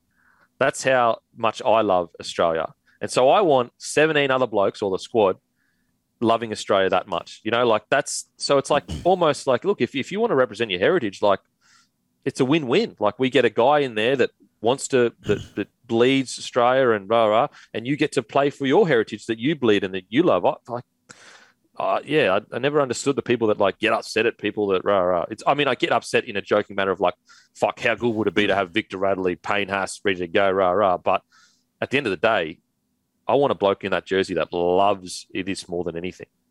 And just to throw one other guy they didn't have that I haven't even thought of this entire World Cup. I keep saying they're on their fourth choice hooker. Jazz Tevaga was their starting hooker in the mid-season test. He was another one that they couldn't choose either. Fuck. It just every new bit of information we talk about when it comes to Samoa makes what they did even more incredible. Like every bit you bring up and you go, these are the the obstacles these blokes have overcome. Like if this happened to Samoa five years ago, or six years ago, or whenever the last World Cup is, they get tailed up and bounced. They don't even make the quarters. Matter of fact, did they even they only made the quarters last time because of some weird draw situation that happened? Yeah. They went in with like one win or something. What they have achieved and, and the impact they've had on the world in regards, I know obviously not compared, I'm just talking about rugby league and sport it's been incredible and the positive impact they've had for Samoans. Like, think about the happiness this team has brought hundreds of thousands of people that have been on cloud nine, proud as anything all week long because of what their players have done. It's just incredible, amazing stuff. And the most, the, the best thing about this whole thing is that the next World Cup is only three years away outside of Josh Papali'i, the oldest player in this squad, I think, is Junior Paulo. He's 29. Oof. He'll only be 32. So essentially, this entire squad is going to be available in three years' time. That's yeah, exciting. I mean, and then only other was probably Martin Taupau. Um, Marty, yeah, sorry, and, yeah. But, but like, you know, uh, very important player for sure. But like, is he, you know, like, I'm sure they'll be able to find someone that can step up to the plate and, and kind of push into that position. Um, you know, Royce uh, Hunt was outstanding. I think this this tournament as well. Uh, yeah, so Samoa like uh, what I what I you know if you could obviously the perfect ending as an Aussie would have been like we win 16-14, but like that's that's fairy tale kind of stuff. I just think that regardless of the score, the way they carried themselves in that World Cup and the way the accounting they gave for themselves, it's almost a perfect ending from an Australian's perspective of they went out with respect that they deserved and had earned. And there's very little people that can say that they looked like they weren't supposed to be in that World Cup final, you know? So great stuff. I'll tell you what else I loved, Kempy, and I'm, I'm sure you would have seen it on social media. You know, the Kangaroos, they, they celebrated, they had a good time in their change room. Then I saw a live from the um, Samoan change room, and Tino was sitting in there having a beer with the boys. Mm. Just unreal. Yeah. That's what the Rugby League World Cup's about. I, I just thought that was great. Well, I mean, and that post, like, so we put this result up. I put the result up. and one of the like it must have been a Samoan put up. Uh, if only the real Uso had the real Uso had come out of retirement, and it was a picture of Cam Smith in a Samoan jersey. uh, and that's like I will say, like I've um, the amount of Samoans as well that have just been like, um, all respect to Australia, just too good on the day. Congratulations, but you know, awesome for Samoa too. Been a really respectful way um, that it's all happened. So it's just so good for the game, so good for the game. Um, and to be honest, like, I mean, we're not even talking about like Lebanon, like who were pretty good this this this World Cup. You know, they fucking played some pretty good footy. Uh, so it's going to be interesting to see the next World Cup. Hopefully, Tonga gets more investment. Hopefully, Samoa gets more investment. England will be back with a fury. They, I mean, oh, I tell you what, if there's a team that's going to be like stinging the most out of any team, in my opinion, it's going to be England for next World Cup. Like they are going to be angry. I mean, and just having a look at this side as well, like if everything plays out perfectly for them over the next three years, they could be running out the next World Cup with Junior Paulo, Tino, and Payne Haas as their front row rotation. ah, that's a scary prospect. A very scary prospect. Um, guys, don't forget, bloke soccer jerseys, Wednesday, 6 p.m. That is 6 p.m. New South Wales time, time 5 p.m. Queensland time. Also, grab a case of bloke and a bar beer. Beautiful, easy drinking beer. Uh, we've got a mid strength, we've got a full strength. We are in every Cellarbrations, Bottle IGA Plus liquor, and Porter's liquor in New South Wales and ACT. We've also got a store locator. We're in hundreds of stores across Queensland, New South Wales, ACT, and Victoria. You just go to blokeinabar.com, you put in your postcode, it'll show you the stockers. Plus, we've got plenty of merch. You go to bloke.shop, you can buy, buy merch anytime now. So that's at bloke.shop. Um, high quality stuff, looks cool, plus supports the platform, guys. If you enjoy all this content and you want to get a free sports network with your beer or a free beer with your sports network, grab a case of Bloke and a Bar beer from your local. It's Aussie Spirit in a can. Plus, it's for blokes to turn up for their family, mates, and good times. So turn up for a bloke beer.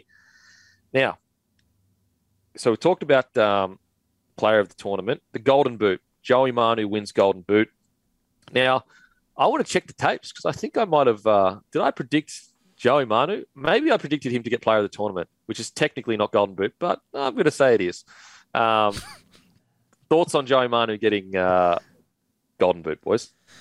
Yeah, I thought it was great to see. Uh, it's obvious. I, I, think that we, we, need to be clear with this uh, this award. Like I remember when I was growing up, it was decorated as the best player in the world. That was always mine. It, it obviously is now the best international player, and uh, yeah, I, I, think Manu throughout this entire year, uh, playing out of position, in position, whatever you want to call him, playing fullback. I think that without him, the Kiwis, who, who did they almost lose? Was it Fiji? Like if he wasn't on the field. There's not a hope in hell New Zealand win that, in my opinion. So he was obviously man of the match, as I mentioned during the mid-season test. So, uh, and I think that's what can make it hard about this award. That you know, for example, the Kangaroos they didn't play a game during the season. I, I saw a lot of people say Jarome Luai should have got it. I understand where you're coming from, but this is also another problem that I have with this award. And I'm not saying that, jo- that Joey Manu didn't deserve this award, but for example, if you look at Jarome Luai, who had a sensational World Cup, he didn't get to play in their mid-season test because he was playing Origin. So it sort of once again takes him out of calculations for this. So it, it is a bit of a tough award, but I, I, don't think it's a situation where the wrong guy won the award by any means. So congratulations to Joey Manu, a really good knock there. Timmy. Yeah, Joey Manu, like such outstanding reward for an unbelievable year he's had. Obviously, NRL wise, fell a little bit short with the Roosters, but what he did as a a position he hasn't played a lot of, fullback uh, for the Kiwis in, in that mid-year test and then across the World Cup. Uh, pretty, pretty special. Another one of these cases of just putting up such absurd numbers that because it's Joey Manu and he's been doing it all season and every time he played, particularly in a key position at five eight or fullback, you're like, yep, of course, big numbers, sweet. But here you often start to take it for granted, and Joey just does it each and every single game. Um, as you said, Guru, without taking any shine off the award, there's a few like criteria things that bug me a little bit. And the fact that they award it before the biggest game of the year in the World Cup final is ridiculous. Like, Insane. who the hell made that decision? Would it have changed uh, the winner of the award? Maybe, maybe not, but outrageous. If Josh Addo-Carr scores another five tries in that World yeah. Cup final or, or something happens like that, like, I don't know how you couldn't I've given it to Fox. Like, I, if Fox would have got it, I wouldn't have been shocked, to be honest with you. I thought he was the best player in this World Cup by a country mile. Manu obviously played one more test than him during the season, but I think it's crazy that before the biggest game of the international calendar, we hand out the award. Love It's to know the logic behind it. Like, why did they do that?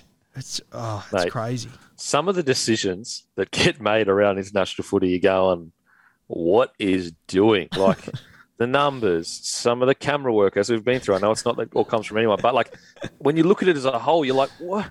What is going on? Who is like overseeing all of this? And it, and what's bizarre is it like it seems like such obvious answers. Like it seems like, hey, that doesn't that doesn't add up. Why would we give golden boot? So for players that play international footy, the game before the biggest game in international footy makes no like.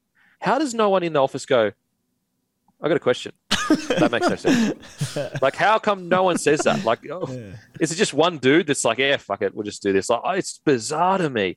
Um, and it, again, to take nothing away from Joey Manu, like if Joey Manu gets it for sure, he deserves it. He, he I think he's in his mid-season thing. He ran for like 411 meters or some shit. Yeah. Um, and so I'm okay with him getting it, but it's just like, it's like to put it before the World Cup. It's just bizarre. They honestly, I don't understand it. But I'll tell you what, we might have dodged one of the all-time great bullets that no player managed to get injured the other day. By the way, on that field, that was unbelievable. Oh my god, mate! Seriously, like you, you you saw uh, when Crichton got that intercept. Like you see him, he I think he saw was it uh, Benny Hunt or Munster maybe Munster, and he like veered away from into the corner and just put the ball down with his hand. If that's a normal try, he's literally diving across the line. But he, you could tell he didn't want to fucking go into the fence. I mean, Teddy dived nearly before the line and went into the fence. Like anyway. Even Um, that slope, I can't believe no one. I couldn't.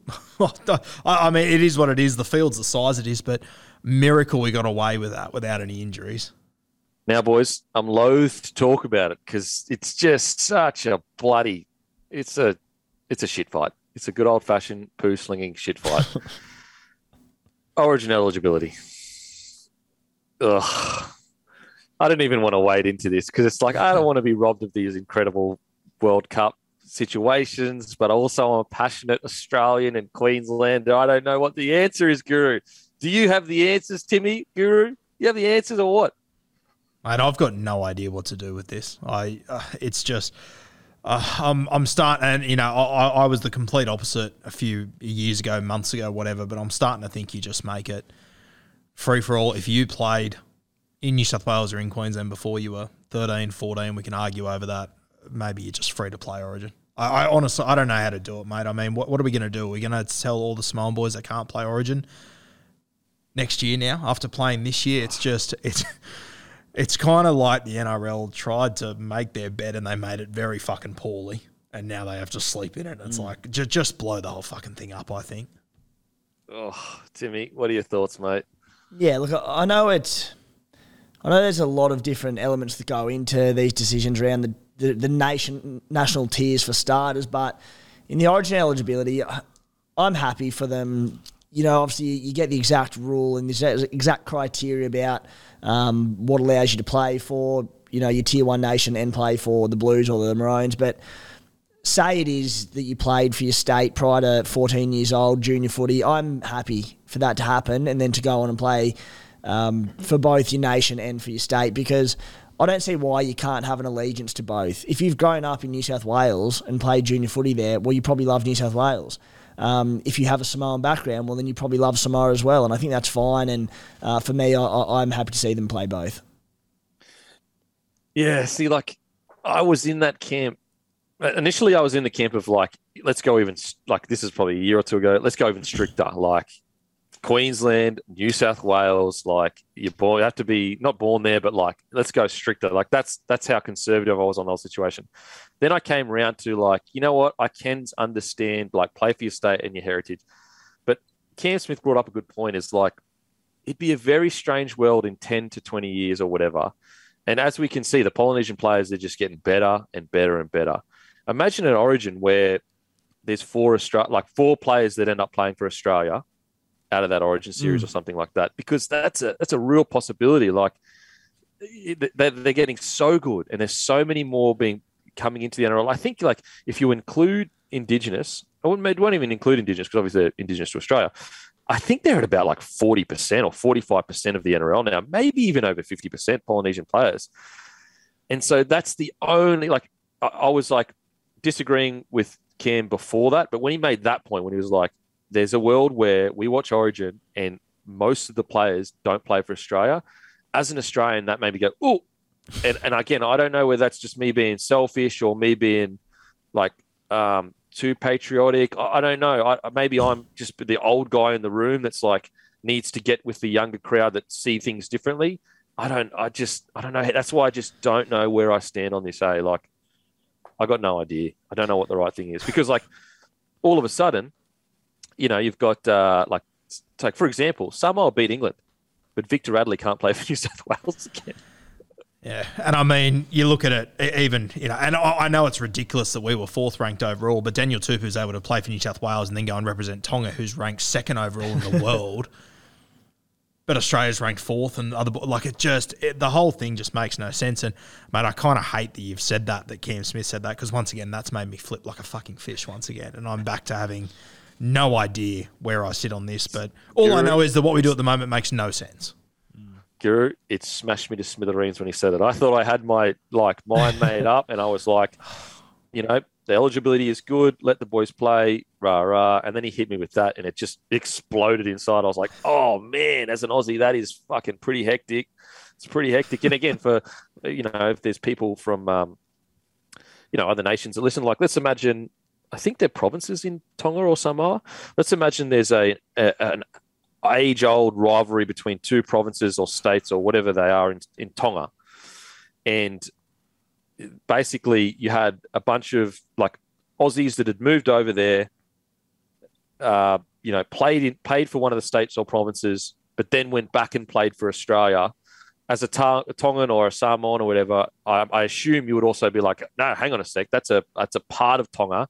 You're you are Tongan. You if you choose to be with Tonga, you know, blah blah. blah so again, I, I honestly do not know what the answer is. I, I just don't. But like, what, what do you reckon, Timmy? Is that has that smashed you to smithereens like Smithy did to me, or you're still steadfast uh, in that? A little bit, mate. But at the same time, let's say, let's say a player was uh, someone with an Australian background was born in a province in Tonga, and then they grew up there their whole life, and then they got come of age at 18, 19 years old and they got picked to play in that local rivalry. Well, I think they can have allegiance to that province because they've been there their whole life and then they can go and play for Australia because maybe their parents are Australian. And it, that wouldn't worry me, I don't think. I said there's a lot, there's a yeah. lot to it, but it wouldn't worry me. But like the example I give is like, would it worry Tongans or Kiwis? Like if there was a North versus South Island, would the Kiwis be like, you know, we if you play for the North or the South Island mm. and you've committed to New Zealand as the North and the South Island, and then you go and play for Australia, would they be like, well, that's you know, that's unfair? Like not unfair, but like it's a part of New Zealand. You're a part of New Zealand now. I, I wonder whether that in the same situation, it's it's a tough one. It, it's I, a tough I really one, don't mate, know yeah. what the answer it is. It is a tough one. I just because like as I, I I agree with you in regards to I absolutely believe and a perfect example is is your man Papali'i. There was this whole bullshit yarn about yeah, oh the New South like the New South Wales Samoans they're not passionate about um, New South Wales. They they all they care about is Samoa. Absolute bullshit because a no one said shit when uh, when New South Wales won by a record margin with those Samoan boys in it. No one said nothing about their heritage. They lose, and all of a sudden, it's because some of the Samoan boys weren't as passionate. Meanwhile, Josh Papali'i, I dare you to question his Queensland passion. Mm. I dare you. You're a fucking moron if you do. And so that argument to me, I agree with you 100%. You can, are you telling me Victor Radley wouldn't come back and fucking rip and tear for New South Wales? Are you honestly saying that right now? It's a joke. It's ridiculous. So, in that regards, I absolutely believe that you can be passionate about your heritage, but also be passionate about the state you play in. From the, it's just from the selfish Australian passionate about the Aussie jersey part that just stings me a little bit when I go, oh man, could you imagine if like we only had two players, but like four players playing Origin? Um, maybe that's hyperbolic. I, I, don't know. Maybe maybe it, it, would be more. Maybe we're falling uh, victim to the slippery slope fallacy where we think that, well, because there is X amount now, that means that there's going to be even more in the future. Maybe there's a good balance for the rest of time, and we don't even have to worry about it. So I'm probably overthinking it. Um, right now, if I had to like with the, the what I saw with the World Cup and with the potential of growth, if I had to make a choice, gun to the head, right now, I would probably say the current rules uh, ditch the tier system, as in everyone's tier one. Who gives a shit? Mm. Um, and if you've been in here since you played footy all the way up to your 13 or before you were 13 and then all the way through to first grade, I would probably say, let's do that. Um, but again, I'm not convinced. I don't know. I'm all for that until I see Jason Taumalolo in maroon. Then I go, fuck that. Yeah, actually, you know what? Stuff it. Yeah. No thanks. Oh, well, wouldn't would would Sonny Bill be available for New South Wales if that had been the case? Yeah, he tried to. He, Sonny Bill played New South Wales 18s or something, and there was Yeah. talk around him trying to play in the early days. And yeah. Taumalolo moved to Townsville at age 13. So if we want to make it age 14 onwards, play on. All good, Kempy. No, no, no, no, no, no. Yeah. Taumalolo in a Queensland jersey next year, baby. Let's go. Get him in there. Us battlers, we never get the good players. Let's bloody go. Bloody Queenslanders, mate. um, but yeah, look, as I said, guys, like I think we all agree it's a very complicated situation. Much smarter minds than us will come up. Hopefully, will come up with the right uh, decision because what the Polynesians have brought to this game is absolutely incredible. Like, look, it's a given. Like what, like what Australia has done for the game, it's fucking, it's in history books. Like we don't need to talk about that. Everyone agrees that you know Australia has built rugby league up in, into what it is. But the the new energy that has been brought in by these islands and uh, you know Fiji, PNG, Tonga, Samoa, Cook Islands, all that like that. I, I feel like that's such a space if we want to expand the game. There are millions of people in these areas that already love the game, and and I, uh, so uh, the energy they've brought in has been incredible. Um, but as I said, as an Australian, what a week of footy! What a win! We're world champs, baby. Stick that fucking fourth up your ass, baby. Who made that decision, eh? I want to hear you come out and say I was wrong. I was wrong. Whoever said Australia fourth, how about you come out and say I don't know shit about rugby league? How about you do that, baby? Woo! World champs. Sorry, guys. I had to get it out of my system. Four. Give me a break. Give me a fucking break. Um, anyway, boys. Uh, actually, for the listeners as well. Oh, quickly. Paul Gallen versus Justin Hodges on bloody Wednesday tomorrow night. Who have you got, boys, in the rematch? Gallen's last fight.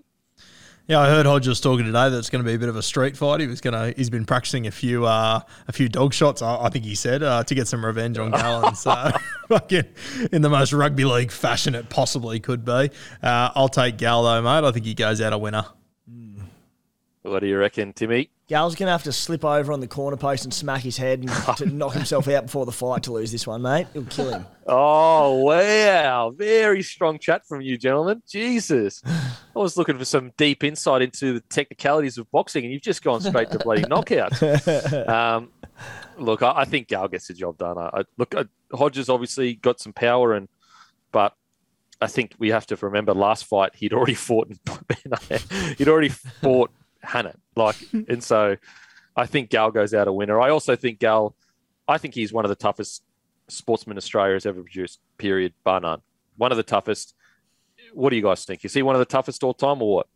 Yeah, I think he has to be right up there. Uh, it's unfortunate the way that his career played out in the way that he was the face of that New South Wales team who came, he just came up against a side that you couldn't beat at the end of the day. Uh, I think Paul Gallen's career w- would be looked on uh, in a different fashion if he came along in just about any other fucking era ever, essentially.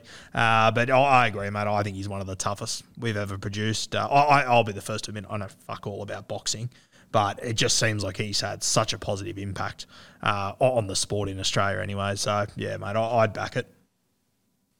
Um, all right. Uh, I think that's. Oh, also, Tokiaho is fighting low. I think former NRL player. Yeah, Jamin Low. So that that's going to be really interesting. Plus, got some really good Aussie boxers on the the the pre not the prelims, but on the card. Some like legit Aussie boxers. Um, so make sure to check that out. That's no limit. That's Wednesday night. No limit. They put on the best cards in Australia. Seriously, if you haven't followed them on Instagram, give them a follow at No Limit. they are the best in the business in Australian boxing, in my opinion. Also, guys, we're probably going to take a couple weeks break after this week. Um, now that the World Cup is over, but we will be back before you know it with so much deep dive into rugby league chat. We're talking transfers, we're talking predictions, we're talking putting our foot in our mouth with some terrible predictions. We're talking about one or two that we get right and then we hold on to it for the rest of the 2023 season. um, so plenty of rugby league chat and sport chat coming your way. We're just going to take a week or two break. Um, and uh, yeah, it's uh, how good the World Cup. It's been great. What an incredible end to the season. Could you imagine if we didn't have the World Cup? How boring oh, it would be. Fuck that. Jesus. Um, anything else, boys? No, mate. All good. All done and dusted. Trial's not that far away now, just quietly. February. uh, what isn't it called something now? It's like some kind of super cup or Pre- something. Preseason challenge. Uh, he could oh, be anything the cup. challenge. I'll be all over it. The peak of rugby league, high quality footy, no errors, high completion. Um, but yeah, thank you everyone for listening. Make sure to grab a case of Bloke in a Bar. Uh, go to your local Cellarbrations, Bottle, IGA Plus Liquor, or Porter's Liquor um, in New South Wales or ACT. Or we've got plenty of stores in Queensland. We've got a store located on our website. Plus, soccer jerseys coming out 6 p.m. on Wednesday. Make sure to grab them. Limited supply, 6 p.m. New South Wales time, 5 p.m. Queensland time. And as usual, I'll go and fuck myself. Thank you.